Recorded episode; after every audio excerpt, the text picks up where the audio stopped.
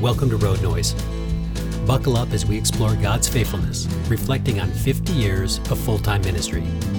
We're taking lessons from the unique life and ministry of Sheldon and Victoria Rhodes as they share the gospel crisscrossing North America.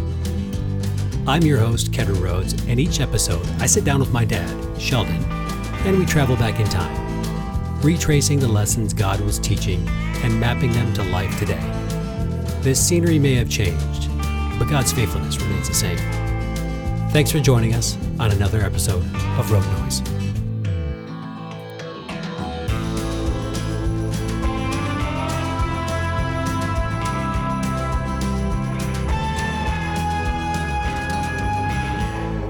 Wait, let's uh, put it in drive. Let's go. All right. Wait, welcome back to another episode of Road Noise. And uh, thanks for joining us along this trip. As you recall, we're just inside of Alaska. And you know, when mom and dad go to Alaska, there's always an adventure. And this is not, of course, the first time up there, but uh, this trip is the first trip with a Greyhound bus that's in the process of getting converted into a motorhome of sorts. And mom and dad are have a have a bus full of teenagers and a couple of babies at this point. And dad is just now beginning to learn what it takes to be a diesel mechanic. So that's kind of where we left off last week and just inside of Alaska headed towards I'm guessing we headed, headed towards Anchorage or thereabouts. Yes, we've got to get to Anchorage. We've got uh, vacation Bible school to do there as soon as we get there, and you know we allowed an extra day or so. But uh, yeah, we got to get down the road, and and now that I've had uh, Diesel Mechanic 101, uh, we got the thing running. right. You know, took that correspondence course over the phone with Harold Weiss, and uh, we're up and going. So yeah, so let's head on into Anchorage. Um, you know, that's basically another day trip uh, going uh, from Tok down there, especially in a bus. We're we're not breaking any speed limits, but um, enjoying the trip and uh, going down through there. Um, there's a couple of um, places that I like to stop, and we stopped at one of these places that nobody knows about. And so I'm not going to tell anybody on this podcast where it's at because I don't want anybody to know where this place is at. But it is a place where when you pull off to the side of the road and head into the wilderness, I mean, like 50 feet, you go 50 feet off the road and you are in a forest of diamond willow. And I mean, I love diamond willow. It's a beautiful tree. And if you know where to find it, my oh my. And so I had learned uh, back when I was in the Air Force where the spot was at. And so we got these teenagers, and of course, they never had seen diamond willow. So we stopped there and I said, hey, we got this hacksaw blade with a piece of duct tape on it. We can cut down some diamond willow. And yep. um, so I took them back. Like I said, it's only about 50 feet off the road there, and there's all kinds of it. I mean, it just grows everywhere. And uh, we cut down several pieces of that and brought it back and uh, put it in the bus. Um, figured, hey, if we're going right past here, we got to, we, we've got to stop. Well, anyway, so I introduced uh, those teenagers to Diamond Willow, and we uh, get on into Anchorage, and we head to the church where we're to do this first vacation Bible school. And of all things, I mean, God's got such a great sense of humor. I mean, I really do appreciate God's sense of humor. We are back at that same church that was the very first church that we did where I had to ask permission because it was outside of the denomination and so forth. And so, anyway, we're back at that church. So we're at Scenic you Park Bible. Yeah, you must have left a good impression then if they invited you back. Yeah, you know, I, I've never really known how that works. Um, you know, we had done a vacation Bible school when we were up there uh, with the puppet, as the puppet people. No, wait, we didn't do. No, we didn't that year. This would be the first time doing their vacation Bible school. We've done it a couple times since then, but yeah, this would have been the first time. But I've always wondered when people ask you back, um, Is it because they liked you so much and they want to have you back again? Or are they asking you back because they figure, hey, let's give this guy a second chance? I mean, yeah, first time wasn't that good, but surely by now he's better. So let's give him another crack at it. yeah. So well, I don't know which it was. this time. Oh, yes. They, they, didn't they they saw the, the first stage that they saw Uncle the Dan first stage Help pay. Yep. Yep. And um, anyway, so that's where we're going to start this summer trip. Remember, when we left uh, Tok, I had enough fuel to get to Anchorage. I knew that, but I didn't want to stop any place between the Anchorage and Tok because, well, first of all, there's not that many places to stop, and if you do, the price is going to be a whole lot higher than it would have been anyplace else. And so I figured, okay, I just got to get to Anchorage and get to this church, and we'll start Bible school and so forth. But sometime during that week, I'll take the bus and we'll go to a station and, and get diesel fuel. Well, that was the plan. Well, it's amazing how sometimes plans don't always go the way that we plan. Yes, we made it to the church. We got everything set up. We're doing vacation Bible school. Things are going great. And it's like, okay, um, the next church we're headed to, um, Dr. Eileen Starr was um, on staff at this next church. And she had come to this church to introduce herself and so forth and say, hey, you know, you know this next week you'll be at, at my church um, where she was uh, on staff as the children's pastor. And so um, she had come and visit and um, basically sat through Vacation Bible School that day. Just, I mean, she had never seen us and do anything. Well, anyway, so um, afterwards, you know, she's standing around and we're talking, and and I said, well, you know, this afternoon I'm going to um, go get diesel fuel and you know get the bus filled up because we're going to need a full tank, you know, while we're up here. And well, anyway, so we go out in the parking lot, and she's getting ready to leave, and I said, well, yeah, I can't go yet because um, the bus has air suspension and you can't drive it until it builds up air pressure and that releases the brakes and everything. And so, um, uh, here, let me uh, jump in and, and just start this thing so it can be building up air pressure. Now, remember, I'm getting ready to go get diesel fuel, but I can't until it builds up the air pressure. So, pastor from this church, Scenic Park, and Eileen and myself, we're standing there just talking, and one of them comments about, "Well, look it, you can see the bus. It's it's it's getting taller. It's raising up." And I'm like, "Yeah, see, the airbags are filling up, and you know, and it's it's raising up, getting up off the ground." And so we're kind of standing there watching this amazing feat as this big old Greyhound bus picks itself up off the ground. And as we're watching it, the engine quits. Well, what's that all about? I mean, all it has to have is fuel and air, right? Right. Learned that lesson in Tok.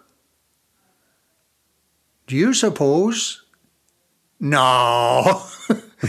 yes. While we're sitting there waiting for it to build up air so that I can go get diesel fuel, it ran out. Ouch totally ran. and that's when i learned that you never ever want to run a diesel engine dry no that's right and that's exactly what had happened and so somebody i don't know who it was went and got like a five gallon thing and of diesel and brought it back we dumped that in and and i hit the button and tried to start it and it just would not start would not start would not start and it's like my, I can't keep cranking this thing. The battery's going to die, and then we'll never get it started. And so, does anybody know anybody as you know could help us? Well, I only know one person.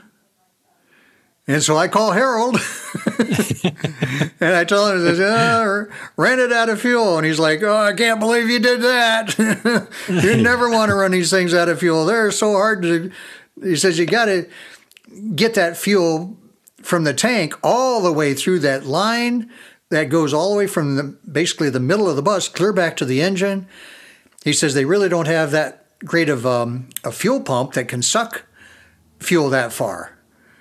So he says to try to get that fuel pump primed is going to be really tough.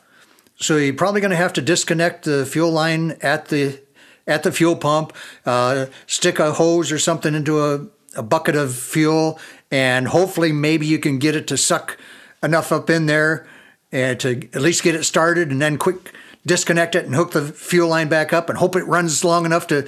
it's like you got to be kidding. Wow. He says, um, you know what most people do when they have a, a vehicle like that, uh, these older ones, he said they'll put an inline fuel pump that's electric. And he says, um, if you had a way that you could do that, this would certainly be a good time. he says they time? don't they don't cost that much, and he says you just put it in line, you know, right where the fuel line connects to the fuel pump, and it's an electric pump, but it has a lot of suction, and you hook it up to the ignition system. So when you turn the key on, basically, he says you'll hear the pump kick in. He says let that pump you know run for like five ten seconds before you hit the button to start it. He says if there's any um, void in the fuel, any air or anything in there, he says that pump will will suck enough fuel in there that'll push the air out and everything. He says then they'll start right up. Well, okay. Well, meanwhile, Pastor had gotten on the phone to see what he could come up with for information, and um, there was a guy there at the church that knew something about diesel engines. Well, anyway, so he came over, and um, we tried starting it with the bucket and everything. Couldn't get couldn't get that fuel pump to suck enough fuel up in there. And he said, you know, a lot of times people that have these older vehicles will put electric pump in. I said, yeah, I just talked with the guy on the phone that said the same thing. He says, well, he says, this would be the best time to do it. He says, uh, we could spend a whole lot of time out here trying to get this thing running um, without that. But he says, um, he says, I can put it in. He says, um, should be able to find one down here at the auto parts place. You know, everybody uses them. Well, anyway, so he took off and came back uh, just a few minutes later with one of these electric pumps. And in just a very short time, he had it hooked up. And yeah, basically you turn the key and you hear the little pump kick in and it chatters away and let that do that for 10, 15 seconds and hit the button, and man, that thing fired right up. Hmm. Well, we know that all we have in the tank is, is five gallons, and we've we've dumped yeah. a lot of that on the parking lot and everything else now, wasting things. So it's like, okay, the rest of you can stand around here and talk, but I'm on my way to a station to get some diesel fuel. right.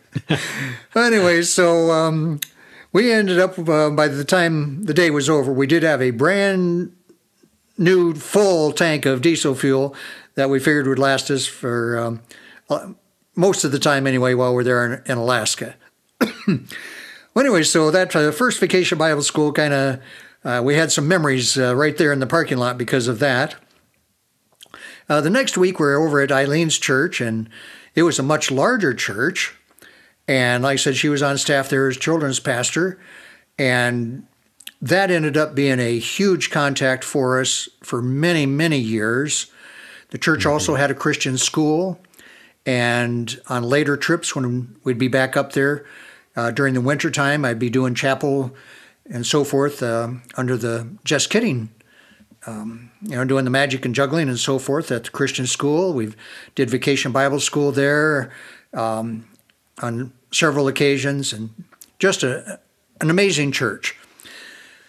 Well, then we're going to head back out to the valley to um, to the church that I was uh, thought I was going to be the assistant pastor of. yep. You know, when we uh, moved up there years before that, and doing their vacation Bible school. Well, Harold and Dee Dee are still living up there, and they are living in the house that we had started to build, but never was able to finish, and then ended up building our wooden tent where Harold and Dee Dee are living there now. And I mean, I'd been talking to Harold on the phone when we were in Tok. I've talked with him now while we're in Anchorage. And I mean, they've got a phone back in the woods here.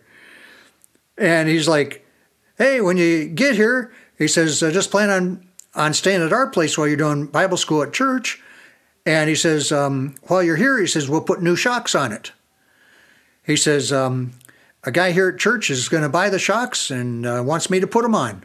He says, we're going to put wow. new shocks all the way around. I remember it was the shock that had broken loose that had beat that fuel line to death. Yep. And anyway, so um, Harold says, just just bring the bus to the house here. You know how to get here. And I'm like, Harold, you can't drive a bus this size there. Yeah. I mean, the last time I was there was, you know, with a four wheel drive vehicle and I got it stuck. well, Harold had since uh, put a, a road in. I mean, they were living there and he had to have access and he had put a pretty decent road in. And he assured me that I could get the bus up to the house. And I'm like, okay, I'll, I'll give it a try, but I'm anticipating I'm going to get this thing stuck. But Harold assured me that he had a tractor and everything, and if I did get stuck, we could get it out. So it's like, okay, I guess I'll see you when we get to your house. and I was absolutely amazed. We went to the church for, first and unloaded and, and so forth. And um, church was like they had done before, going to provide housing for the teens that we had with us. But um, with your mom and myself and you and Karen, uh, the four of us are going to be staying in the bus up on the Lazy Mountain property that we mm-hmm. started building this house at. And we did get the bus up there and um, without any problems whatsoever. And not only got the bus up there, but turned it around hmm. basically in his driveway. yep. You know, it was forward and back, forward and back, forward and back a few times, but we got it turned around and and parked there on the side of the mountain, uh, right in front of um, the house that I'd started building. Well, Harold had finished the house, and it turned into a, a really nice place. And so that's where we're going to spend the week. Like I said, Harold put the uh, shocks on while we're there. And all right, I'll go ahead and tell this part now. We were wondering whether we'd get this far or not. But remember, we've got this bus that we need to turn into a motorhome. Mm-hmm. And we got the sink put in with using the that hacksaw blade, but it still was lacking several things. And um, Harold had a an old travel trailer sitting there, and he says, "Sheldon, let's go out to this travel trailer and if there's anything in there that you need, just go ahead and pull pull it out. He says, um, this travel trailer is never going to be used again. It's just sitting here and has been for quite a while. And I'm like, well, Harold, what's the story behind it? Where, where'd it come from? How did you get it? You know, what do you use it for? What did you use it for?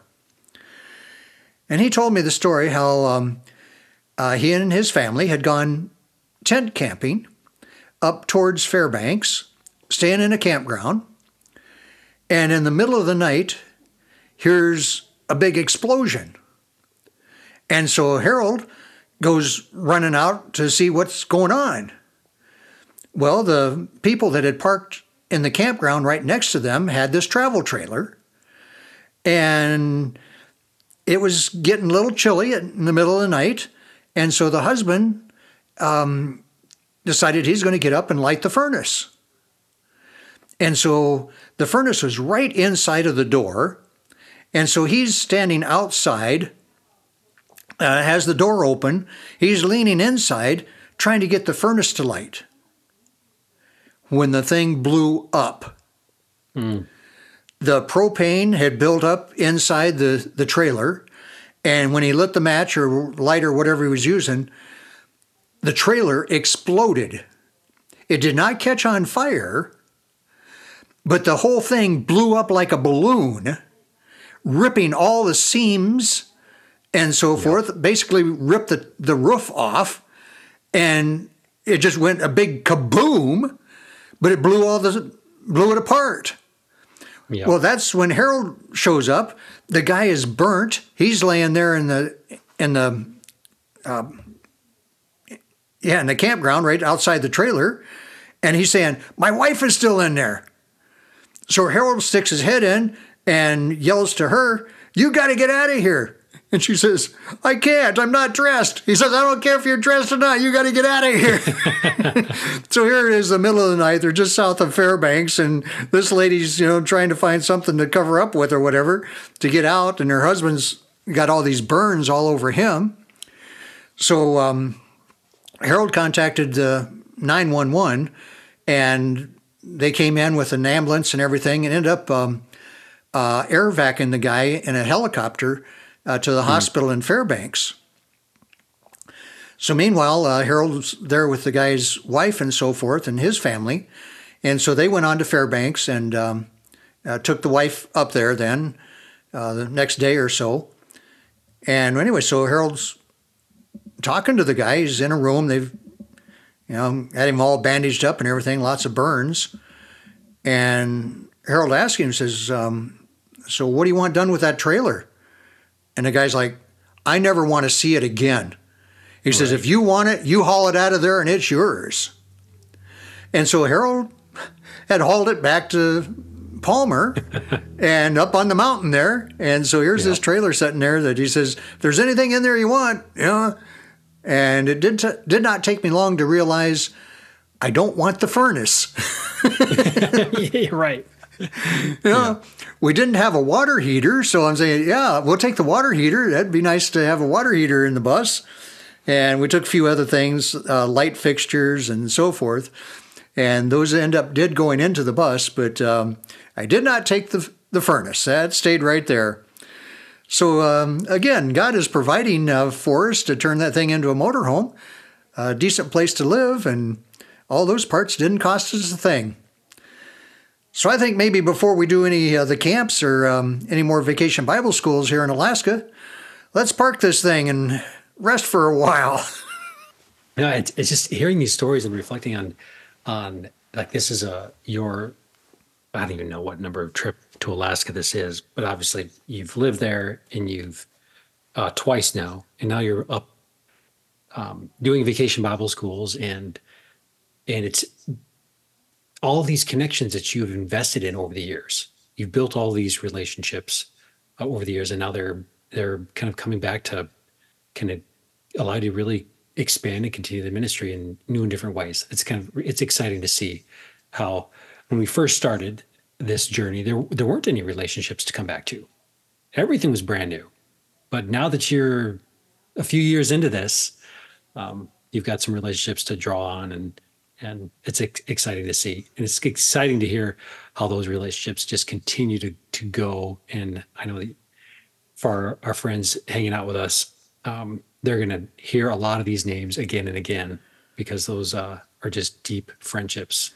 God's family is really a, a unique family and your christian brothers and sisters um, will become some of your dearest friends if you'll allow them to yeah, and I've said, uh, in fact, I was telling someone earlier today, God's got some rotten kids.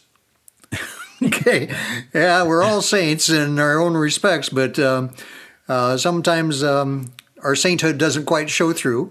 And so, yeah, you you're going to find, uh, you know, some other Christian believers that maybe um, you know you have some difficulties with. But uh, all in all, God's family is a close knit family and you can build some real close relationships. And and yes, that's exactly what happened over the years. Yeah, yeah, that's fantastic. All right, well, hey, let's uh, park it here, and we'll we'll come back next week.